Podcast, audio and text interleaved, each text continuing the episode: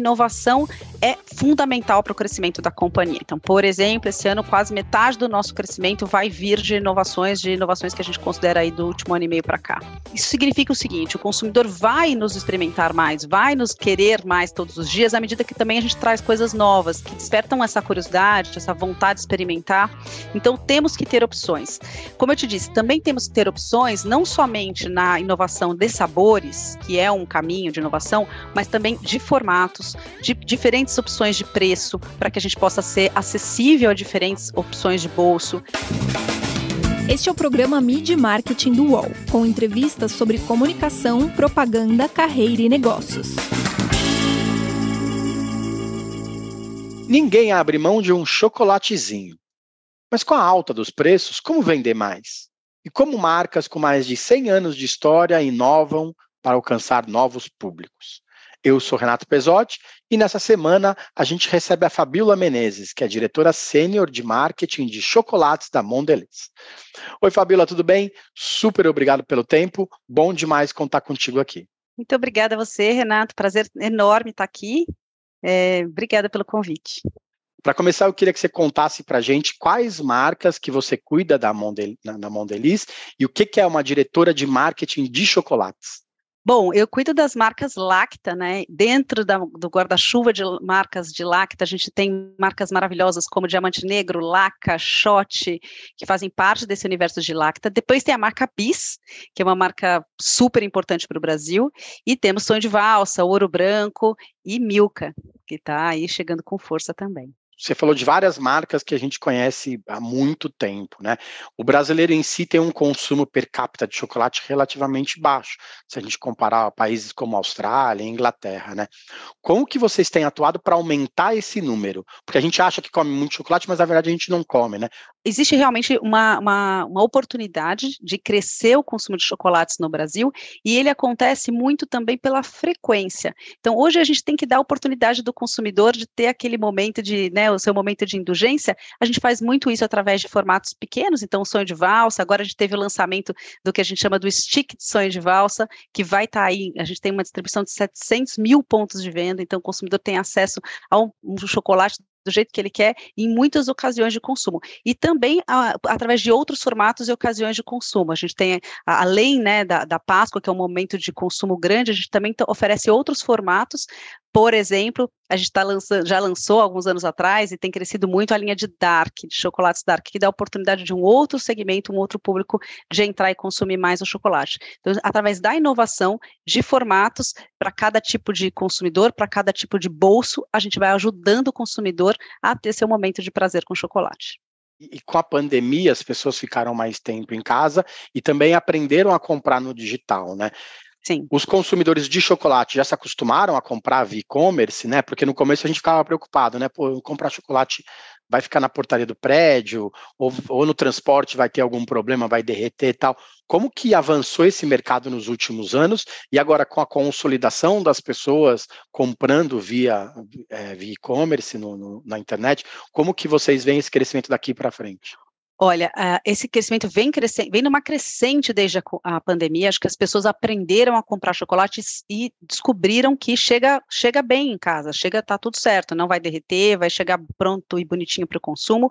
E também perceberam que dá para presentear as outras pessoas, né? Então, naquele primeiro momento da pandemia, as pessoas presentearam muitas outras é, através do e-commerce. Então, a, depois que esse esse esse é, esse comportamento foi uh, aprendido, ele vem sendo consolidado. Então, para dar um exemplo, a nossa loja Lacta no ano passado duplicou em relação ao ano anterior. Nossa expectativa esse ano é que ela triplique em relação ao ano passado. Então, vem numa crescente bem grande. Existe um trabalho também contínuo de como é que a gente melhora essa experiência através dos nossos parceiros. Então, através dos e-commerces, nossos parceiros também, como é que a gente garante que as pessoas não esqueçam do seu chocolate na sua cesta de consumo. Então, tem todo um trabalho também de lembrar o consumidor, nesse momento que está fazendo a sua lista de compra dentro do e-commerce, por exemplo, de lembrar da, das nossas marcas. Então, um trabalho muito forte junto com os nossos parceiros na crescente de e-commerce. A gente espera que o e-commerce, que hoje representa cerca de 7% do nosso faturamento, cresça em breve para 20% do nosso faturamento. É uma jornada que está sendo impulsionada pelo próprio crescimento do e-commerce, porque, de novo, o consumidor já descobriu que pode comprar e que é, dá muito certo, e também por toda essa parceria com a cadeia inteira e até na nossa loja Lacta, que também funciona direto ao consumidor. Você falou do site da Lacta também, né? Vocês Isso. têm um site próprio de vendas. É, muitas marcas estão se tornando direct to consumer, né? Elas querem vender para o consumidor, principalmente para cortar alguns alguns é, laços que as pessoas têm de comprar só em algum varejista específico. Como que você, como que vocês têm trabalhado para que as pessoas entrem no site da Lacta e comprem o chocolate. Porque tá isso dentro da cesta, de um, a compra maior é mais ou menos normal. Agora, o que, que vocês têm, como vocês têm impulsionado para que o consumidor compre, entre no mundo Lacta e compre alguma coisa lá dentro? Então, Renato, a gente trabalha no E, né? Não no, é, a gente quer ter os dois. É muito importante para a gente trabalhar das duas maneiras. Então, primeiro, sim, trabalhar muito próximo dos nossos clientes e ter o produto através do e-commerce deles e pensar no mundo digital, que a gente brinca, que é o físico junto com o digital, cada vez mais trabalhando de uma forma integrada para o consumidor. Isso cada vez mais vai ser transparente. A experiência dele tem que ser tão boa no varejo quanto é no digital. E também dar a opção a ele de comprar diretamente. Então, a gente, é, por exemplo, num momento sazonal, faz muito sentido que o consumidor venha diretamente a gente, porque ele faz uma compra maior, ele, é, o ticket médio né, é, é maior, ele vai despender mais dinheiro no momento que ele está comprando ovos, por exemplo, para a família como um todo. Então, faz muito sentido que ele venha diretamente para nós, ele vai ter uma experiência é, para encontrar os produtos que ele quer, vai chegar na casa dele de um jeito acondicionado super bacana. Então, como é que a gente tem feito? Tá? Primeiro é estruturar esse serviço para que ele tenha uma excelente experiência quando ele vem diretamente conosco. Então, garantir essa experiência desde a navegação, de ter o produto disponível, de ter ser uma experiência sem ruídos e chegar na casa dele do jeito que ele imagina, com a qualidade que Lacta tem que garantir. Então, esse é o primeiro ponto, né? Fazer uma experiência sem ruídos. Depois disso, a gente tem todo um plano de comunicação que hoje vai impulsionar para essa, essa loja Lacta também. Então, nossos planos de comunicação digitais, hoje, que é muito do nosso investimento é no digital, impulsionam é, os cliques ou, ou até a comunicação para dentro dessa loja, gerando tráfego e fazendo com que, os, com que o consumidor conheça essa possibilidade de poder comprar nos nossos canais digitais diretos. Né? Então, isso também é uma, uma possibilidade. E uma terceira possibilidade, que é o que a gente tem feito agora, a gente está fazendo uma parceria com o Mercado Livre, é, por exemplo, em que a gente vai ter a loja Lacta dentro do Mercado Livre. Então, também é uma outra forma, é uma outra experiência de garantia, uma experiência bacana, ele já está no Mercado Livre, ele já está dentro desse tráfego e ele consegue fazer a compra de Lacta através do próprio Mercado Livre. Então, isso é uma parceria recente, é uma novidade, e com tudo isso, você, o que a gente quer fazer é com que o consumidor tenha a opção de poder comprar diretamente da gente e uma experiência muito interessante, promoções específicas, eventualmente combos e produtos específicos que vão garantir com que ele volte, com que ele faça, entenda que faça sentido para ele comprar conosco. Você falou de, de novos lançamentos, né? Inovação é uma palavra-chave dentro da empresa da empresa hoje. Eu, eu, lembro que antigamente a gente tinha, sei lá, chegava na lojinha, tinha cinco, seis marcas de chocolate para a gente comprar, né? Eram sempre as mesmas, Diamante Negro, Laca, Lacta e Shot. A gente comprava um, acabava comprando um desses. Hoje tem dezenas de marcas. Quanto tempo leva para você fazer um lançamento, desenvolver esse lançamento, como você falou, de sonho de valsa em, em outro tipo, e quanto tempo leva depois para saber se deu certo ou não. Porque também não adianta fazer um lançamento, achar que vai dar certo e de repente falar, putz, não deu, vamos tirar. Como que funciona esse, esse processo todo dentro da Mondeliz?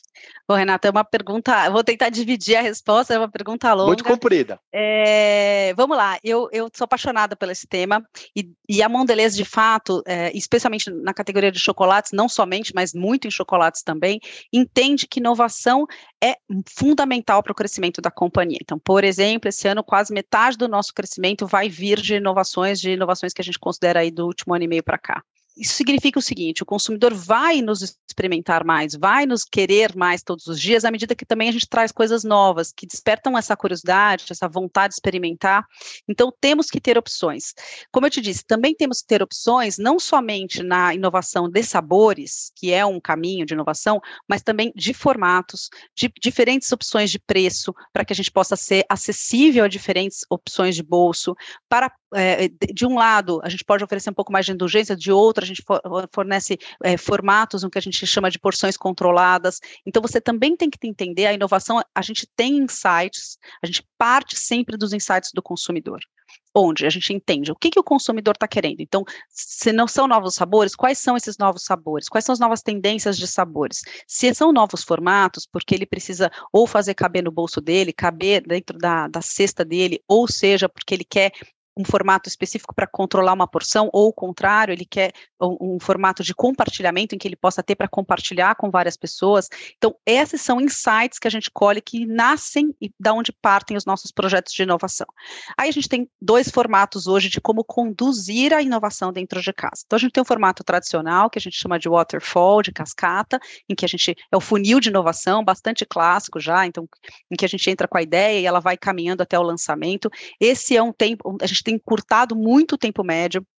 É, esse, esse processo de, de funil ou, já foram quase dois anos, hoje a gente está com menos de um ano de lançamento entre a ideia e lançamento, mas a gente também foca esse processo de waterfall em projetos talvez um pouco menos complexos. Hoje, projetos que são mais longe do nosso core, né, longe, do, longe da onde a gente conhece mais, projetos que são mais, digamos, que têm um benefício importante para o negócio, mas que tem uma incerteza muito grande, ou que a gente não conhece exatamente como a gente, como é a solução que o consumidor quer, a gente tem operado num formato ágil, os famosos squads de inovação. Tem sido muito interessante para quê? Para que a gente, são projetos, como a gente tem bastante incerteza, né, não é um projeto que é só um sabor diferente e tal, a gente consegue fazer rodadas de interação com os consumidores. Então, a gente começa, a gente testa a hipótese e vai melhorando esse produto até a gente chegar ao consumidor. Normalmente são projetos que, dessa forma, eles são até mais curtos do que seriam no formato de waterfall, porque a gente foca um grupo de trabalho multifuncional para trabalhar focado nesse projeto, e também tem a possibilidade de aprender com o consumidor durante a jornada. E também, então, a gente trabalha com os dois tipos de projetos, alguns que a gente tem mais certeza, outros que a gente tem menos certeza, e com isso a gente tem conseguido trazer muitas inovações para o mercado. Então, algumas delas que já estão aí, que já são de sucesso, posso falar, por exemplo, o nosso Dark, nosso Intense. Então, a gente é uma linha que hoje já representa boa parte do, uh, do, do faturamento da companhia, e que cresce, a, a, a, o segmento de chocolates dark crescem mais rápido do que o chocolate ao leite, e o consumidor brasileiro está aprendendo a cada vez mais consumir chocolates com mais teor de cacau. Uh, então, esse é um mercado que cresce, a gente tem tido inovações, já não, além das bases, né, dos percentuais, que a gente tem 40, 60, a gente tem também é, inovações de sabores já dentro dessa plataforma, e com isso o mercado vem crescendo acima da média do, do, do, total de chocolates. Como eu te falei, a gente lançou um formato diferente de sonho de valsa ouro branco, que é um formato de stick, de é, é o palitinho, digamos assim, tá voando, tá indo super bem, porque o consumidor tem, tem dentro daquele sabor que ele ama, que é do sonho de valsa branco, já muito conhecido, mas num outro formato isso desperta o interesse, desperta também a vontade de consumir. O produto está indo super bem. Então, muito mais também uma questão de uma novidade dentro de um novo formato, o recheio é um pouco mais cremoso, a gente tá, entendeu que, que a cremosidade era importante para esse formato. Então, são algumas das formas que a gente tem inovado em, em chocolates é, e vem mais coisa por aí. Legal. Você falou de sonho de valsa, ouro branco, e não deu para para não lembrar da grande mudança recente das marcas, que é a forma de abrir, né? É, mudou-se o formato, era um bombonzinho, virou uma, uma embalagem. As pessoas já se acostumaram com isso, não, não teve muito, ah. muita celeuma, as pessoas acharam melhor no final das contas, né? Já, já tem alguns, alguns anos, né, que a gente fez é. essa mudança, e eu acho que o consumidor percebeu que o produto ficou muito mais crocante. Então, acho que esse é a grande benefício, é óbvio que tinha uma questão mais afetiva dos consumidores que já conhecem a marca há muitos anos, né, ele tinha um formato do duplo twist, que a gente chama, né, que é o bombom dobradinho, mas a verdade é que o produto fica muito mais crocante com a nova embalagem, e o consumidor é, agora entendeu esse benefício, então a, agora a gente está vivendo um outro momento, assim, que eles já não tem mais aqueles, aquela saudade do duplo twist e se acostumaram com esse novo momento. As pessoas se acostumam, não tem jeito, né? A gente vai para o intervalo, já já a gente volta com a Fabiola para falar um pouco mais sobre a importância dos influenciadores no dia, no dia a dia das marcas e também para ela contar um pouquinho das novidades de Páscoa. Até mais. O podcast UOL Investiga, A Vida Secreta de Jair, mostrou o envolvimento direto do presidente da República, Jair Bolsonaro, num esquema ilegal de rachadinha. Agora, na segunda temporada, o esquema é outro. Eu sou Juliana Dalpiva e vou contar para você sobre as relações que o Bolsonaro e os filhos construíram com esses policiais que entraram para o crime. Não se pode estigmatizar a milícia, em especial os policiais que estão envolvidos nesse novo tipo aí de policiamento, vamos dizer assim. E vou trazer um quadro geral de quem o clã premiou com medalhas e emoções ao longo de 20 anos. Spoiler: essa lista tem PMs acusados de corrupção, lavagem de dinheiro e homicídio. Você pode ouvir o podcast UOL Investiga Polícia Bandida e o Clã Bolsonaro no UOL, no YouTube e em todas as plataformas de podcast.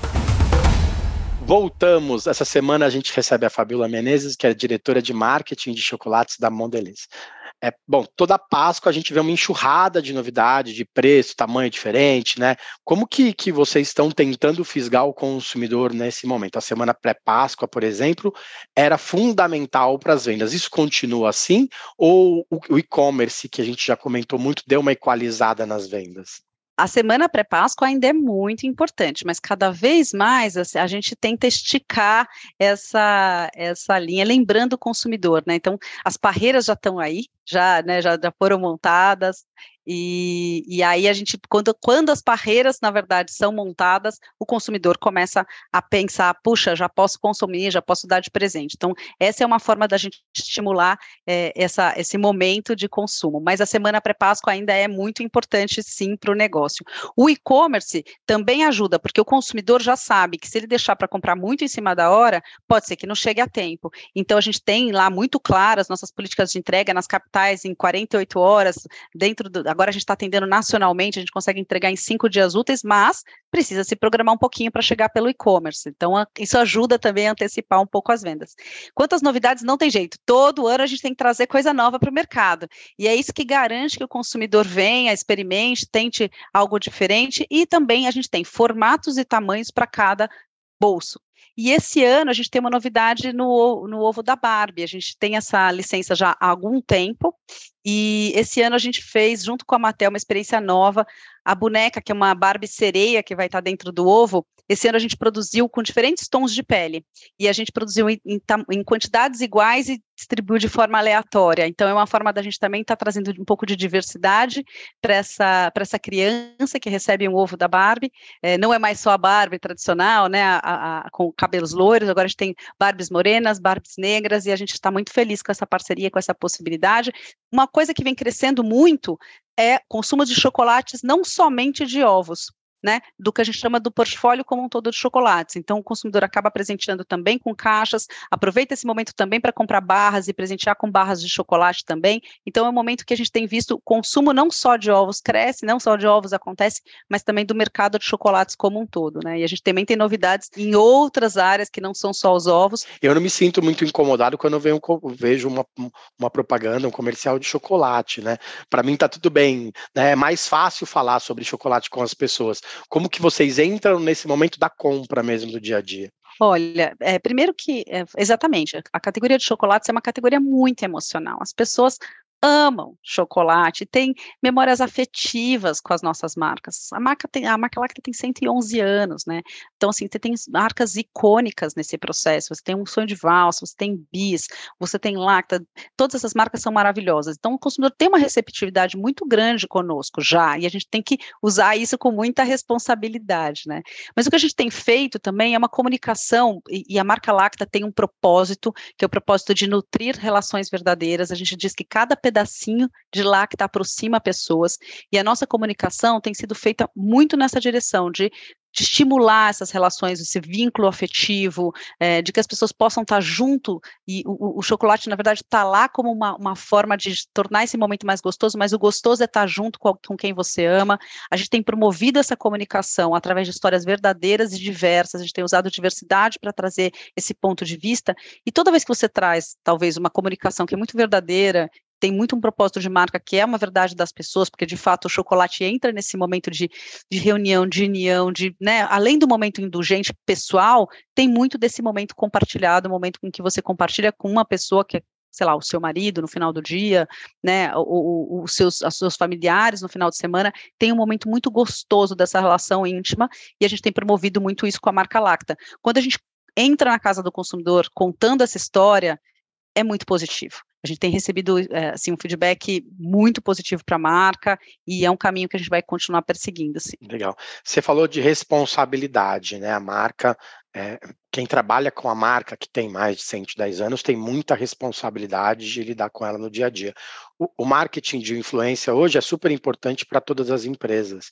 Só que você vai contratar um criador de conteúdo, um influenciador e colocar a lacta na boca dele é bem pode ser gostoso, né? Mas é, tem que ser feito com cuidado, né? Como que vocês analisam esses criadores de conteúdo que vão atuar com vocês no dia a dia? E, e queria saber se as pessoas, se elas, se esses criadores de conteúdo, eles precisam ser chocólatras também, ou só podem comer só um pouquinho?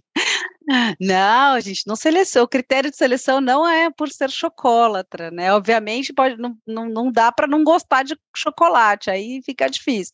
Mas o critério de seleção não é só impacto, né, Renato? Acho que, acho que a, a grande questão é, você tem muita razão. Hoje a gente é, trabalha assim com influenciadores e eles são muito importantes para chegar até o nosso consumidor, para a mensagem estar tá lá de um jeito bacana.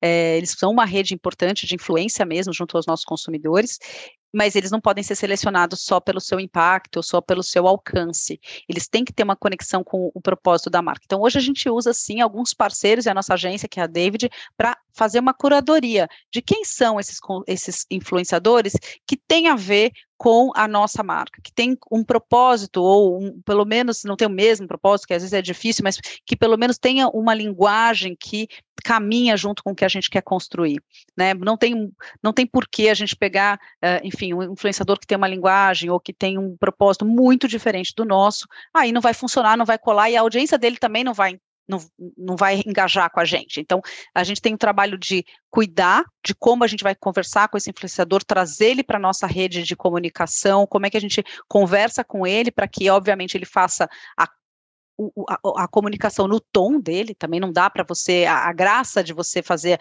através dos influenciadores é você usar o tom do influenciador, ele usa, ele é proprietário, ele faz um jeito muito proprietário, mas tem uma conversa do que, que a gente espera e às vezes não dá match, às vezes ele fala, hum, hum, não, não faz sentido, e, e aí tudo bem, não dá match, né? Não, não, não, dá, não dá certo essa conversa. É preferível você escolher um influenciador que está mais engajado, que entendeu o nosso propósito, que acha muito divertido.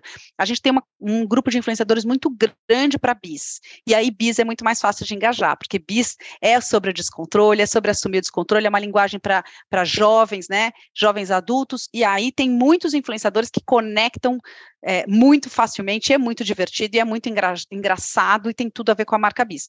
A marca Lacta, por exemplo, procura um outro tom, um outro grupo de influenciadores que fala com um grupo maior de consumidores, não está focado só no grupo de jovens, né? Então está focado numa, num, num, num, público-alvo bem mais amplo. E aí a linguagem é diferente, tem que engajar de um jeito diferente também para ser verdadeiro. Acho que a grande, é, a grande escolha dessa é trazer a verdade, mas tem que estar tá conectado, a verdade do influenciador na linguagem dele, mas tem que estar tá conectado com a marca também, senão não cola. E aí o consumidor também não engaja. Todo não mundo funciona. percebe que tem uma coisa de errado, né? Antigamente era meio que mais difícil que até os influenciadores não topassem a, as marcas, né? Imagina, chega uma lacta pro cara, o cara fala assim, não, não vou aceitar hoje, já tem que rolar primeiro esse namoro para dar esse match que você falou. Na verdade, tem. o casamento rolar tem que dar um tem que ter um namorinho antes, né? Não é chegar lá e falar assim, somos a Lacta, vamos fazer. O cara vira e fala não, não, não. E aí de outro lado também a marca pode olhar e falar, e a gente apostou nisso, mas não deu certo. Hoje esse mercado está se equalizando bem, né? Tanto de um lado quanto do outro também, né? Renato, acho que a gente está vivendo um momento de amadurecimento já desse momento dos influenciadores. Acho que no início foi um boom, todo mundo tentando entender também como, como entrar, como fazer acontecer. Acho que é natural, né? Os próprios influenciadores e criadores de conteúdo e as marcas do outro lado também querendo experimentar.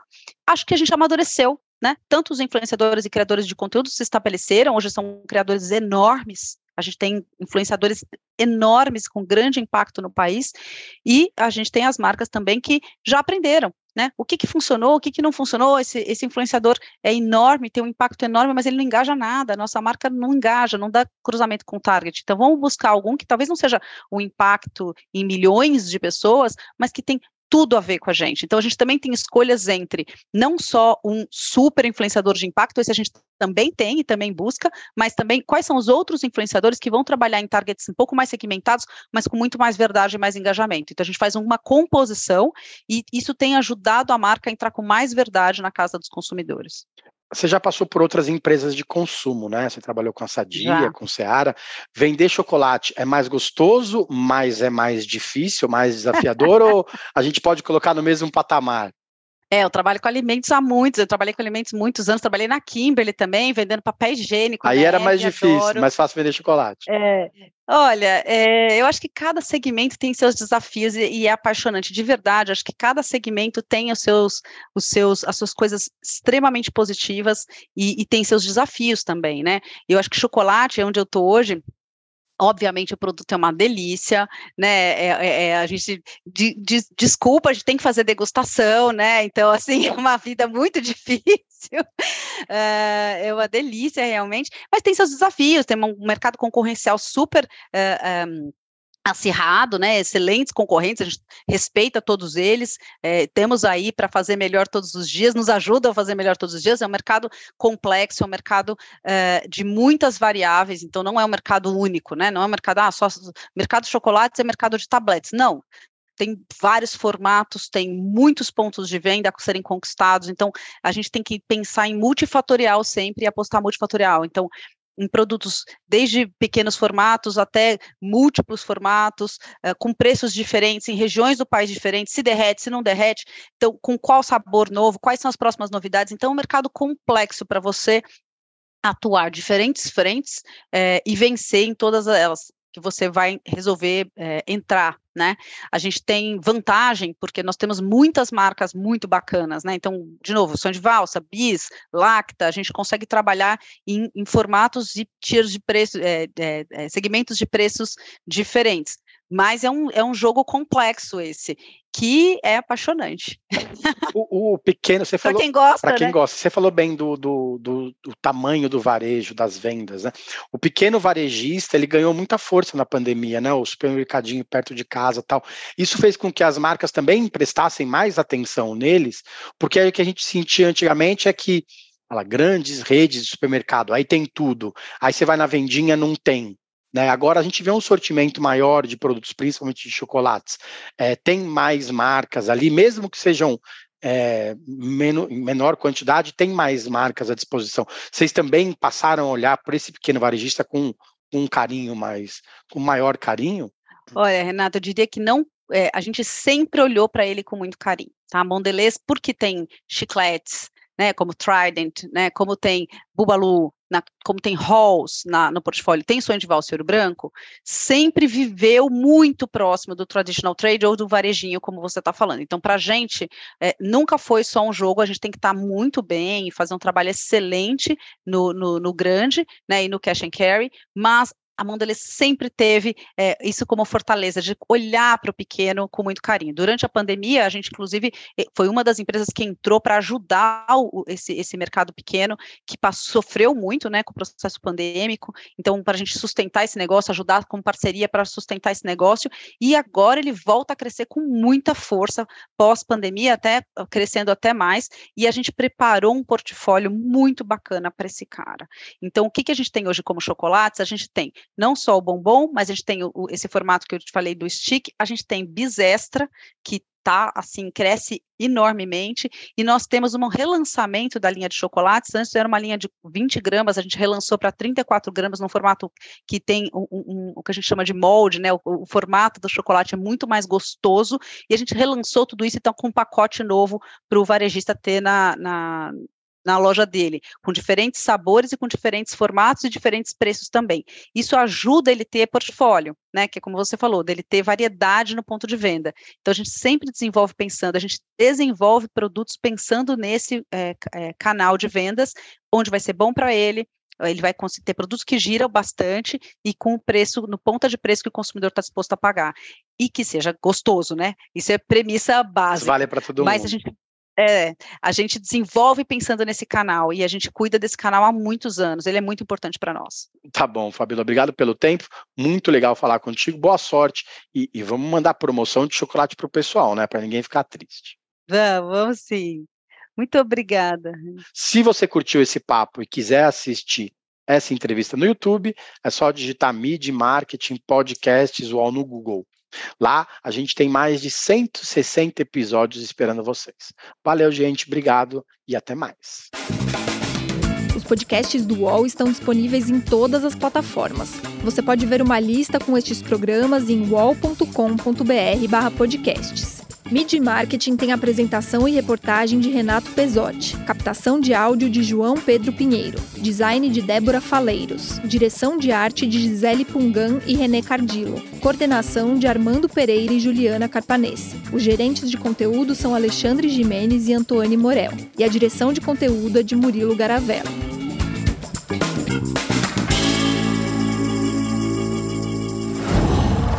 Qual?